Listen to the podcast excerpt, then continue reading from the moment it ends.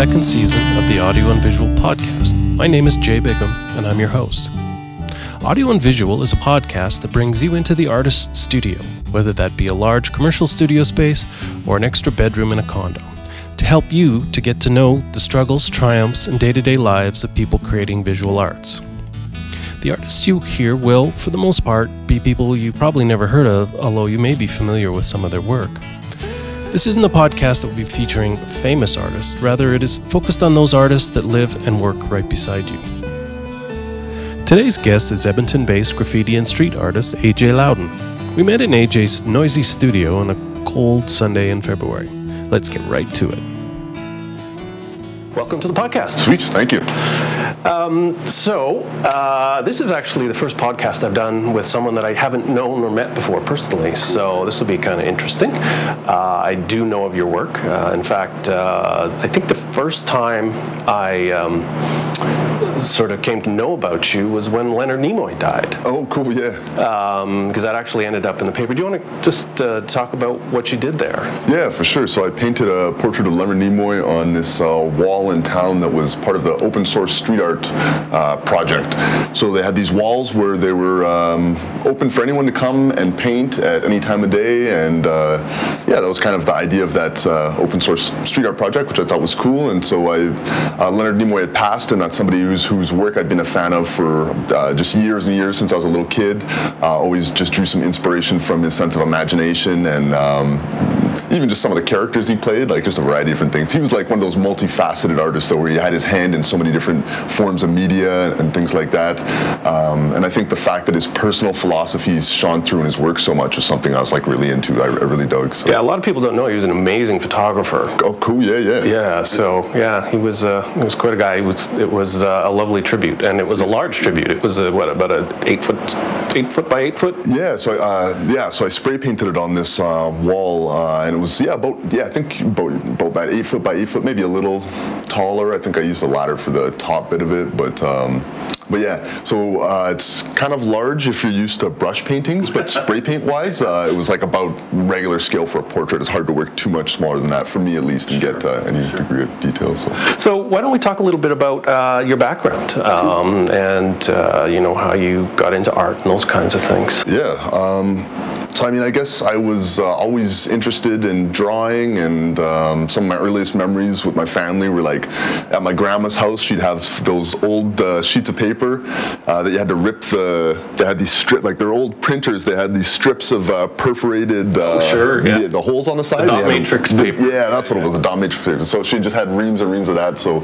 uh, I would just get stacks of that and pull all the stuff off the sides, and then just draw on that and keep myself entertained for like a really long time.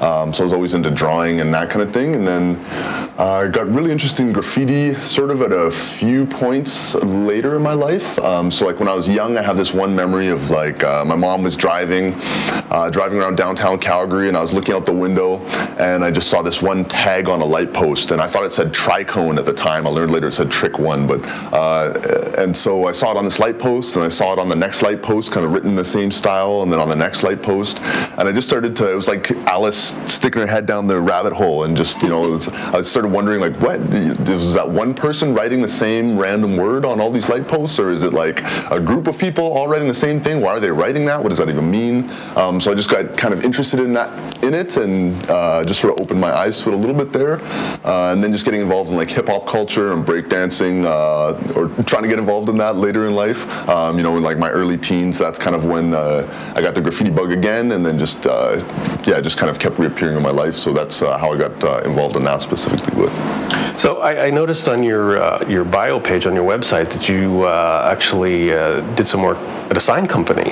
Yeah, yeah, for sure. So uh, I went to, I was in post-secondary school for a while. I uh, moved up to Edmonton from Calgary uh, to go to U of A for sciences. Uh, and so I was in sciences for a bunch, liked it, but I saw some of my friends graduating and not having a ton of prospects and not, or getting into gigs that they didn't really love. And so I just started asking myself, like, what will, think, trying to look a little bit further down the line and like, okay, I love sciences, I love this learning that I'm doing, but like, where am I taking it, or what do I want to do with it?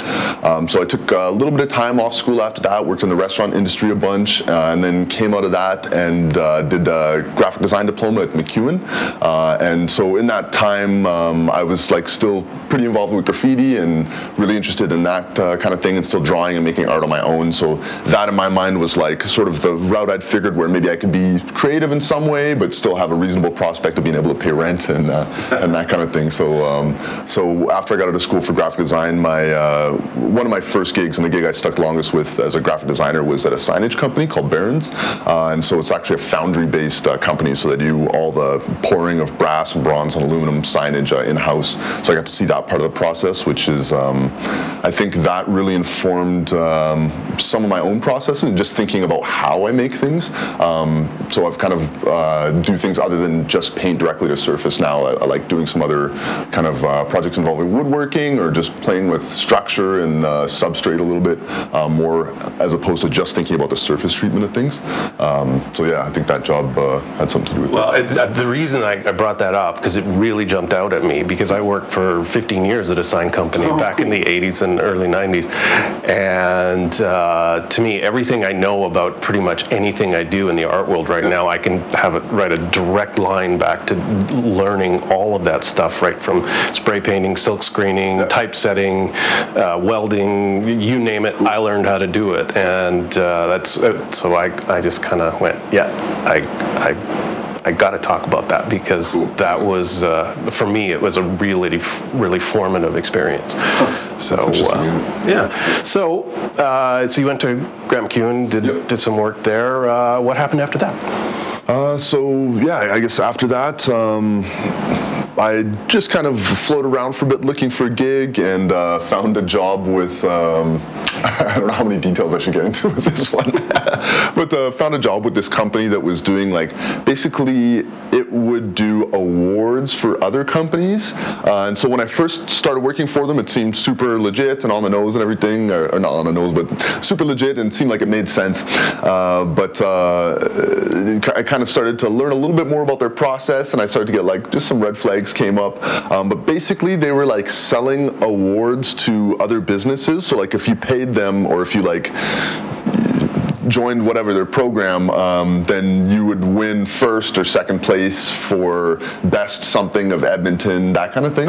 Um, so it was, it was an interesting experience in that it kind of showed me this like shady underworld of uh, the business award program that exists. Uh, and so it's kind of one of those things where those little shady underworlds exist almost in every industry, it seems sure, like. Sure. But, uh, but I found that uh, that was one of my first gigs, and it's like the nefarious, like the dark side of graphic design or something, because uh, that's that's the they wanted me to be producing websites and pamphlets and like help produce award graphics and that kind of thing. Um, so I got out of that pretty quickly once I just realized it just it just didn't seem um, super upfront or just yeah. Uh, so uh, after that, I uh, the whole time I was doing some freelance and stuff too, and I did a little bit of like was selling a little bit of art at that time. So I do like you know art walks and stuff like that, and um, uh, just different projects where I'd be able to sell uh, art on canvas and like just make some income off it. Uh, so that helped. Uh, and then uh, eventually I just got that job at Barron's, which I think was maybe nine months after I got out of school. Um, and right after I got out of school, I uh, had an internship at the AGA as well. Uh, and that was a pretty, uh, pretty formative experience for me, um, just in that I met one of my current studio partners, who's been my studio partner for four years now, I guess, three or four years, Clay Lowe. And we've worked together for five or six years. And so we first met um, at that AGA uh, internship. He was uh, the graphic design lead at the program, and I was a uh, design intern. And so um, yeah, just met him and formed a relationship there, and then learned a lot too about uh, some aspects of the gallery process and just seeing, getting one window into the fine art world. Uh, and it's from like an institutional gallery perspective, so it's a lot different than maybe a commercial gallery would work. And um, I was definitely part of a team, so I didn't get to see every aspect of it, but just to be able to poke my head in that door a little bit and see kind of what's going on uh, behind the scenes uh, was uh, ended up being a, a, useful useful process and yeah it's good you're listening to audio and visual the podcast about visual arts and artists today's guest is edmonton-based graffiti and street artist aj louden For more information on AJ and to hear all our episodes, visit audioandvisual.ca. Follow us on Twitter at audioandvisual and visit facebook.com slash audioandvisual. Don't miss an episode and subscribe to Audio and Visual on Google Play or iTunes. Now back to AJ. So at this time, what kind of art were you producing? You, you mentioned some canvas work. Uh, yeah, so I did a little bit of work on canvas. I was still doing a bit of graffiti too, um, graffiti, street art, both. Uh, yeah, so that'd be most of it. Most of my paintings on canvas were like acrylic paintings on smaller canvases, or a little bit later on, I started doing um, fairly regular paintings during the summer at an event called Cypher Wild. So it's this live, free to the public event in Churchill Square. Uh, my friend Matthew Creation uh, helps organize that. He's kind of the spearhead behind that. Uh, and they have uh, just all the elements of hip hop culture. So they have like b-boys that will come out and break dance. They have uh, it's like live music, so they'll have live live DJing and turntablism, but they'll also sometimes have instruments come out, like guy will bring a trombone out and jam or like uh, that kind of thing. So uh, I used to do live paintings there just to represent the graffiti aspect of the culture, um, just so people could at least see spray paint in use. You know, it's not graffiti graffiti, but uh, so I was doing that fairly regularly. So I had a bunch of those canvases too, uh, and then uh, while I was in school and then after school, I was uh, started doing started getting into muralism too. So I'd like paint uh, custom murals for people, either individuals or sometimes I'd work with like businesses uh, if they needed a mural for a space. Uh, and then that became and has still kind of been uh, one of the primary, probably the primary like driver of my practice too is, is probably muralism. Uh, and then in 2011, so while I was still in school, I designed a program called the Aerosol Academy. Um, so it's a series of workshops. It's fairly flexible, so it can be like a one day thing or it can be like uh, up to like a three or four month thing, or I've done like in school residencies for like a year. Um, but just teaching people about the history and culture of graffiti and street art, teaching about some of the tools and techniques, uh, and particularly how those tie into the rest of like art history. Um, so just kind of making that connection.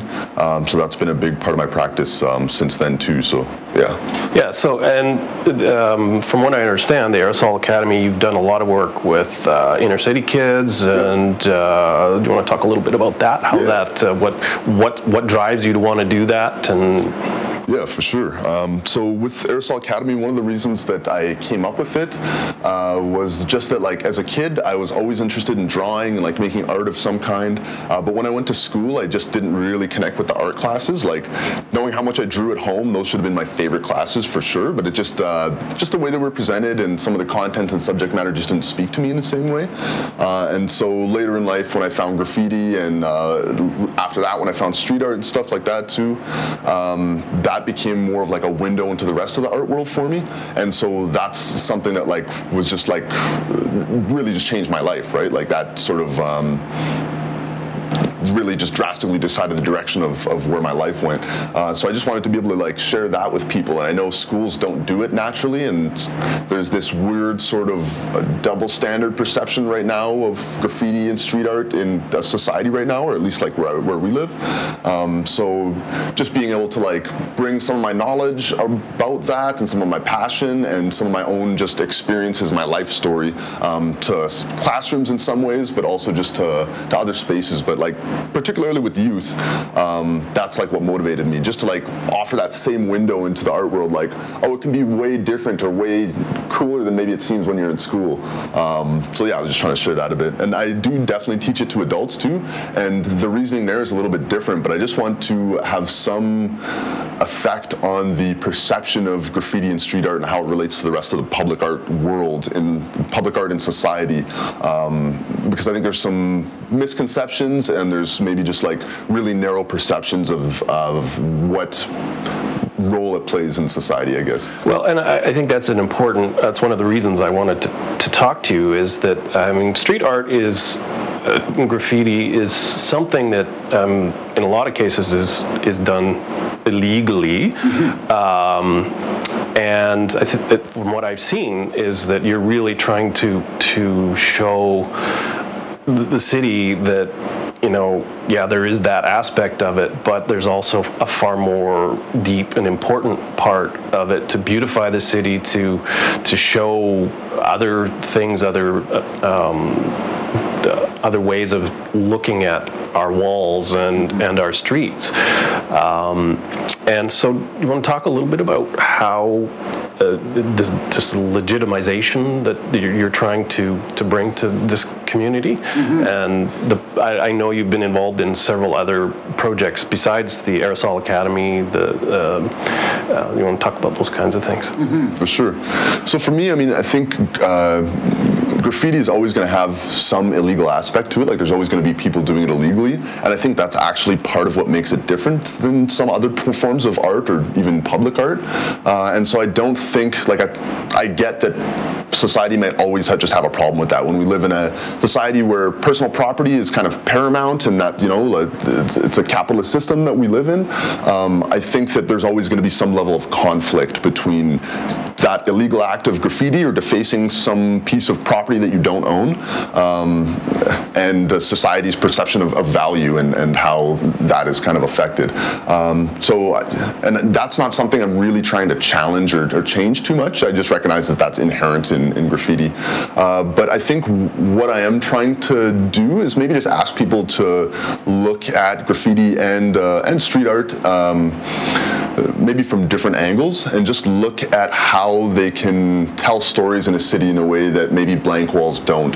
Uh, and so I, I think I'm, yeah, I'm hopefully just like trying to open up the question, make it a little bit more complicated than like uh, the kind of capital city cleanup thing of like, you know, vandalism versus art. And I, th- I think it's just a lot more complicated than that binary, right? Like if if Leonardo painted the Mona Lisa under a bridge somewhere, um, would it not be beautiful still? Like, I don't think those th- two things, the legality of a piece and then the um, aesthetic value of it, I don't think those two things need to be mutually exclusive like that. I don't think it needs to be legal or, you know, or illegal, or it can be beautiful, but it can't be both. You know, like I, I just don't. I think we can consider it in a more nuanced way than that. Sure, sure. Um, I've always wondered um, about uh, sort of a street artist's opinion of tagging. Is tagging sort of is, is it again part of that spectrum where you know there's there's the, the tagging where somebody literally just scrawls some profanity on a wall or something up to the really elaborate kind of tags that that you see often on on trains as you're sitting at 50th Street stuck in the morning those kinds of things so how, how do you sort of look at that whole perspective Yeah, no, that's. A, I think that's a really important question. So, um, graffiti is kind of a tough word uh, to play with sometimes because it's sort of been stretched so far that it's almost not that useful anymore. What I mean by that is that it's used to describe such a wide variety of things. Um, so I might be wearing, uh, like this sweatshirt I'm wearing, somebody might be like, oh, there's graffiti on your sweatshirt.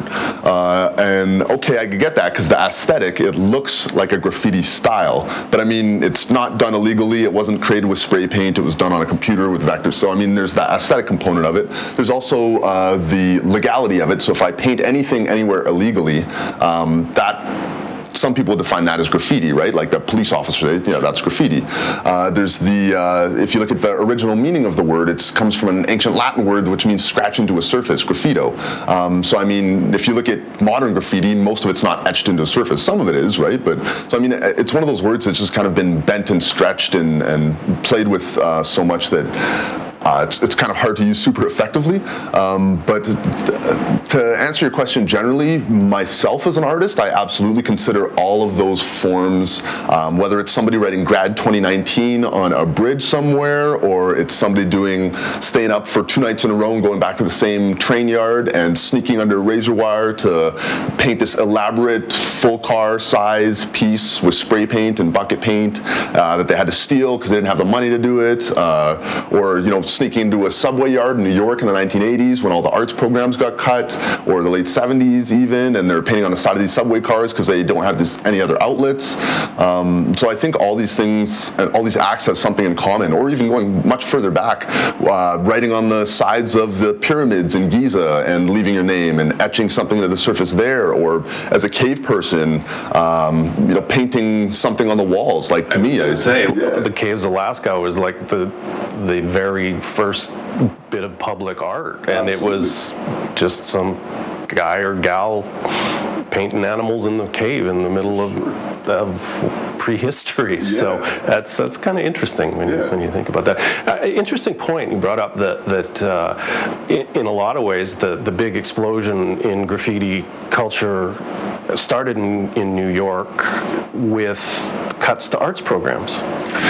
Yeah, that feels like that was one of the major impetuses. Like when you kind of look and, and read some of the history and try and get quotes and things from some of the, the early originators, that was one thing for sure. I think um, the accessibility of tools that allowed you to make like larger scale marks, um, that was another thing that kind of blew things up. So spray paint, for example, being invented, uh, it was invented in like the mid 1940s, but it became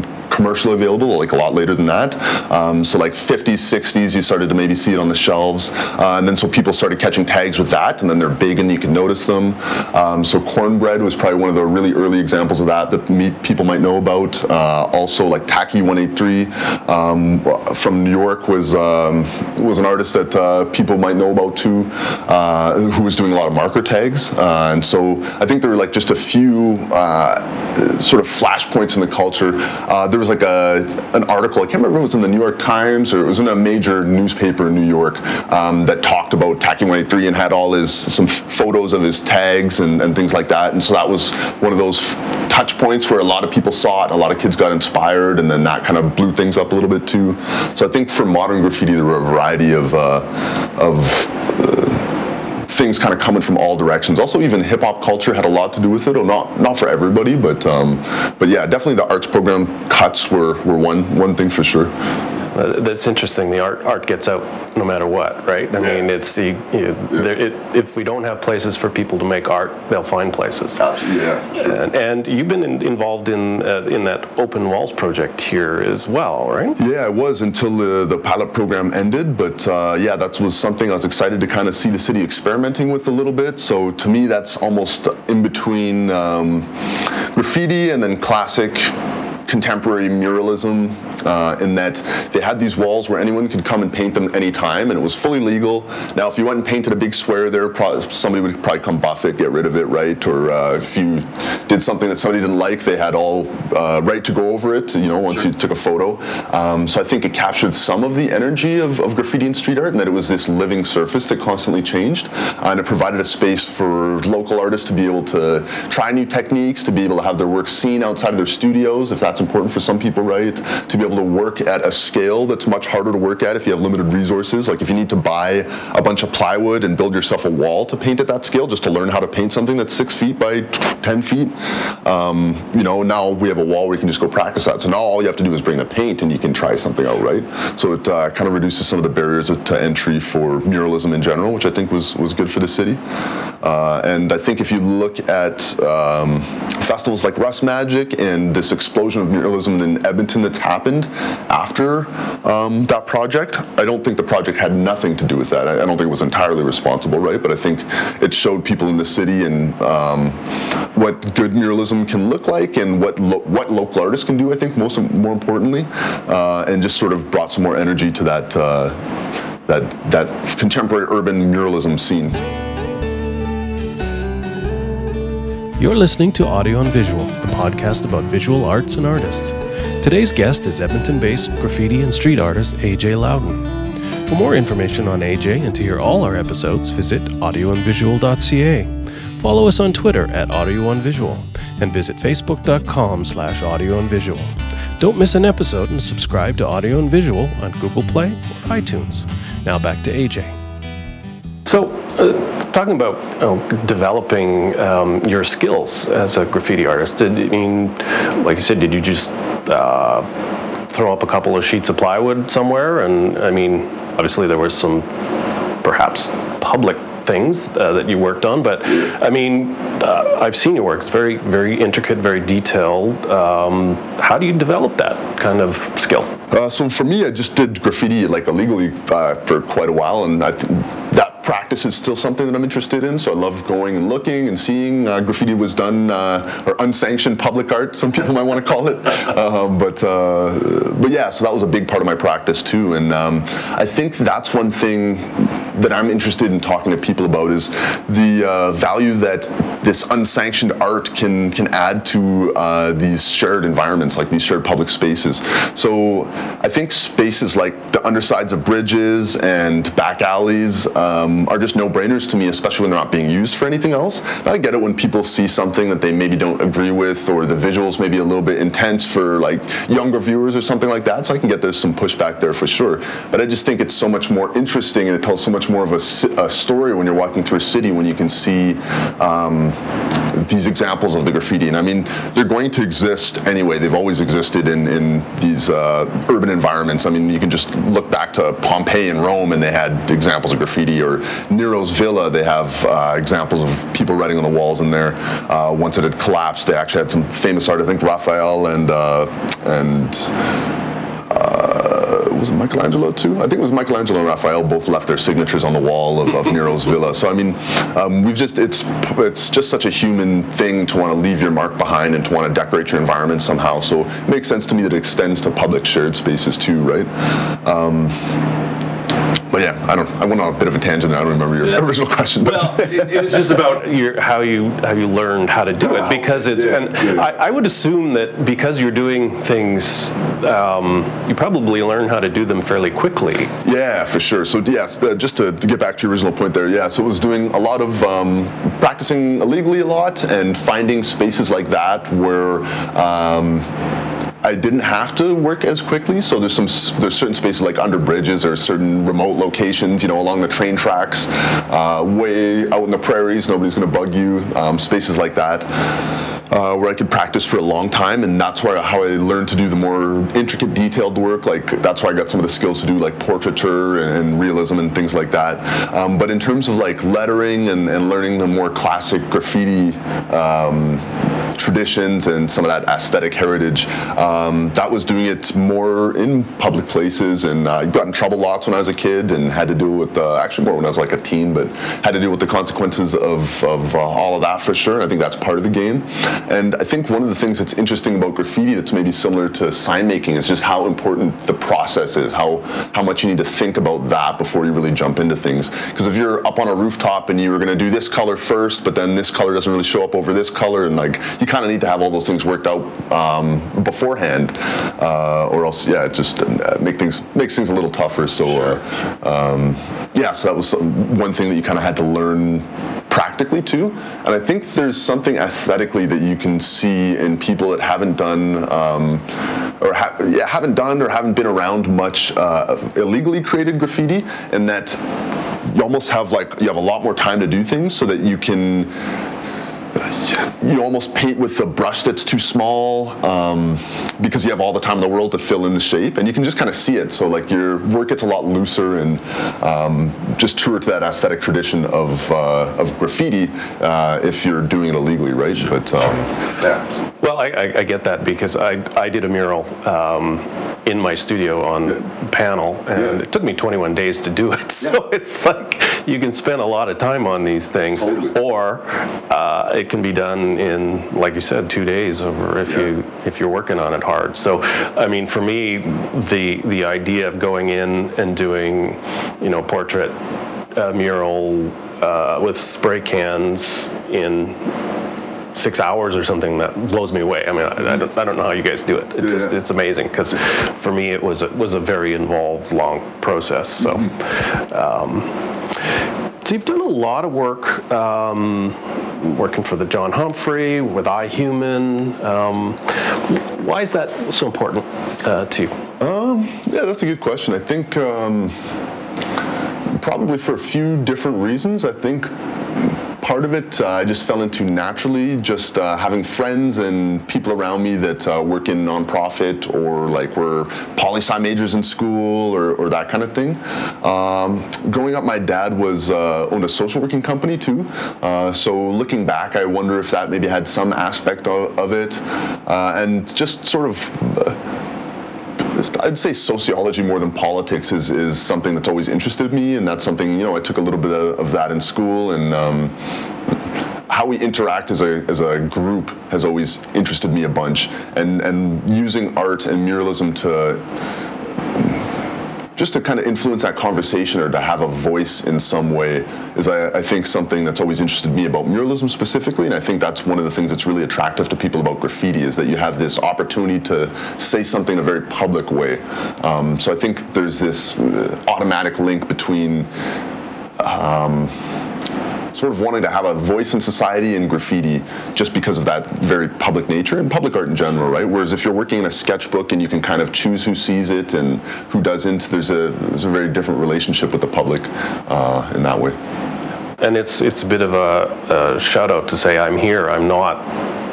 Um, I'm not just some inner city kid that's mm-hmm. just going to have, you know, issues. I'm I'm an actual person. I have mm-hmm. I can make art. I can do these kinds of things. I mean that that's kind of what what I see when I see these these projects. I know you you've actually, as, again going back to your Aerosol Academy. That's kind of the point behind that, right? Yeah, is to, yeah. to give that voice and help uh, help people actually learn how to do it in a in a way that they're not necessarily going to get in trouble or more trouble than they've they've potentially been in. Mm-hmm. So um, I, I, I really commend you for that. It's oh, a it's a very very cool program, and and uh, I'm sure the kids love it. Yeah, I think lots of them do. You know, yeah, not all of them, but yeah, yeah. I feel like I feel like uh, a lot of them do, and I've had some some been lucky to have some really good success with it for sure. You've done uh, a ton. I don't know if it's a ton of. Um, uh, public uh, commissioned art here in, mm-hmm. in Edmonton and uh, other places as well. So, what, what are some of your favorite projects you worked on? Mm, that's a good question. Um, I think I'm definitely always my own worst critic. So, every project I've worked on so far, I'm always like, oh, I could have tweaked this uh, or this or that. Um, but a lot of times it was it's kind of the last project that I worked on that's was that's my favorite. So, uh, two of the recent ones that I worked on that I was excited about uh, were one down in Calgary called Our Window, and so that one was really fun because it was quite a collaborative project. We had a lot of different people involved. So it's actually on the side of a mosque in downtown Calgary, uh, and we it was with a youth program. So I wanted to have the youth really be quite involved in the project, um, both in the conception of the mural, but also like in the painting of it and just the whole process. And then I partnered with some animators, and then had um, sort of a lead technologist, I guess we'd, we'd uh, call him, but uh, somebody who helped me program manage the creation of a custom app. So it's an augmented reality app. Um, so it's almost finished finished. Uh, it's not quite done yet, but we worked with these animators to create these overlay animations that uh, are triggered when you look at the app through your smartphone, uh, or sorry, when you look at the mural through your smartphone using the app. Um, so you can just pull this app up, it's free, and then just check out the mural, and you can see the mural like comes to life in a new way. And so I was able to work closely with the animators once the mural was finished to sort of art direct their animations, but also like work with their inspiration and their feedback to create some. Um, you could kind of have to see it, but like they just use the existing content in the mural and then like kind of animate it in a cool way. And uh, one of the animators uh, is a family called the Bum Family that uses uh, cut paper. So it's almost like these stop motion cut paper animations uh, that are overlaid over the mural. And then the other uh, animator is my good friend Jarrett Sitter, who did uh, more digital animations um, with just a really cool style that just sort of open up the mural into this digital world that I'm kind of interested in exploring in that way. So that was a fun one.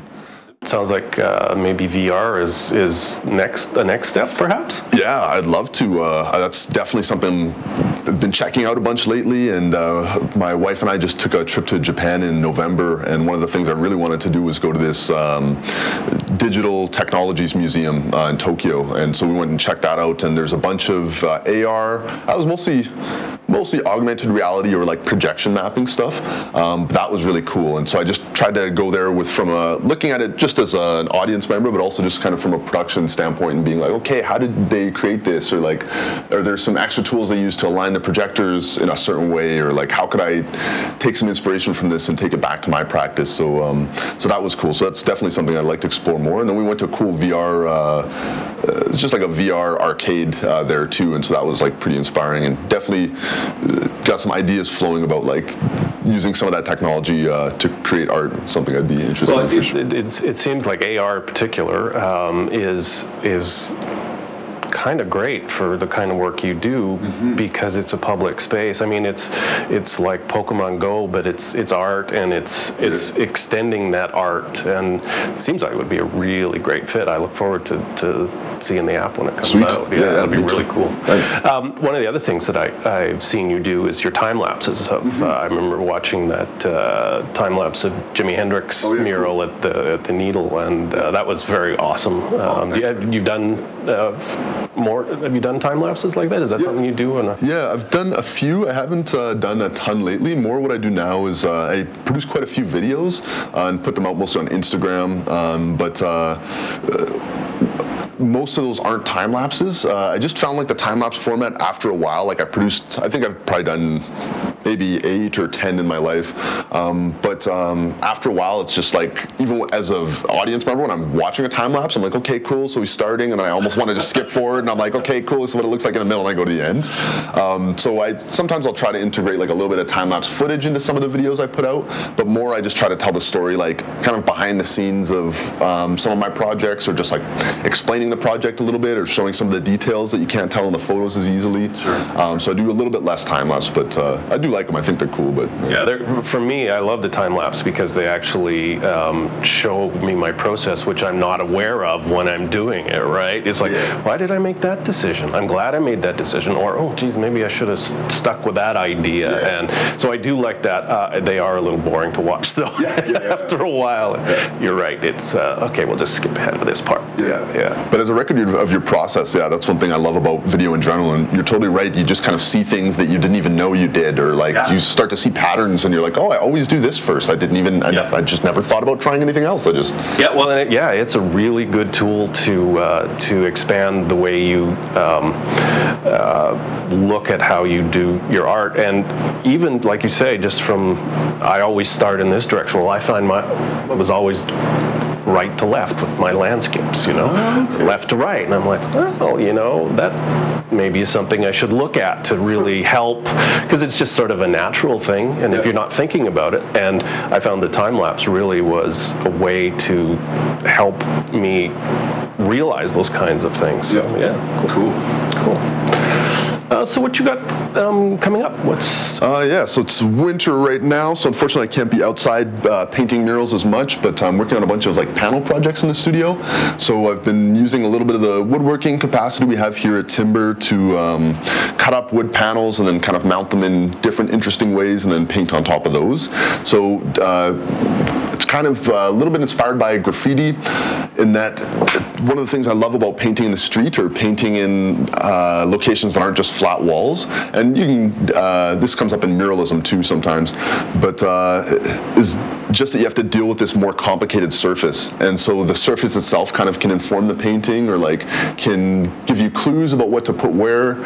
Um, so yeah, I'm making these like mixed media assemblages uh, out of, mostly out of wood, but sometimes I use a little bit of fabric or canvas or other things like that, and then um, and then painting on top of those after. So I'm working on a series of those right now. I think I've uh, three sets in the studio um, right now.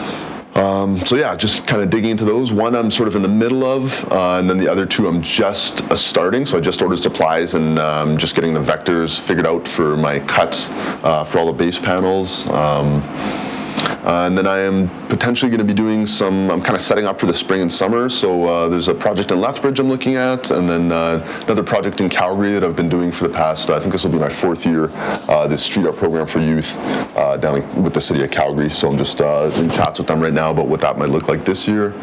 Um, so yeah, more, more just kind of setting up and getting some things figured out. Uh, I've been able to take a little bit more time and draw, but uh, unfortunately I crashed my truck last week.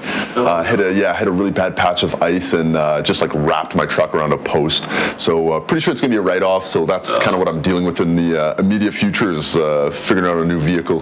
So I have a rental right now, but uh, yeah, that's not fun. no, it's terrible. So I'm tired tired of this winter. Yeah, Yeah. I'm sure you, being a mostly outdoor artist, uh, just can't wait for this to be over, given it snowed September the 12th. I'm super cooped up. Yeah, this uh, this year's been a little bit better than uh, others, just in that I have a couple locations indoor where I can like kind of do just work out ideas and do whatever I want. They're not just like um, commercial opportunities or like commissions or anything like that. So uh, I have my studio here where I have some walls I can paint, and then excuse me, and then I have a friend of mine uh, who has a spot uh, downtown, an indoor spot that we can paint that has a ton of wall space. So, so we've kind of been uh, working on stuff there. Um, so yeah, and then working digitally a bunch and just kind of planning. But planning, planning to go hard once Yeah. it stops being 100 below. for sure, making hay while the sun finally shines. Yeah. All right.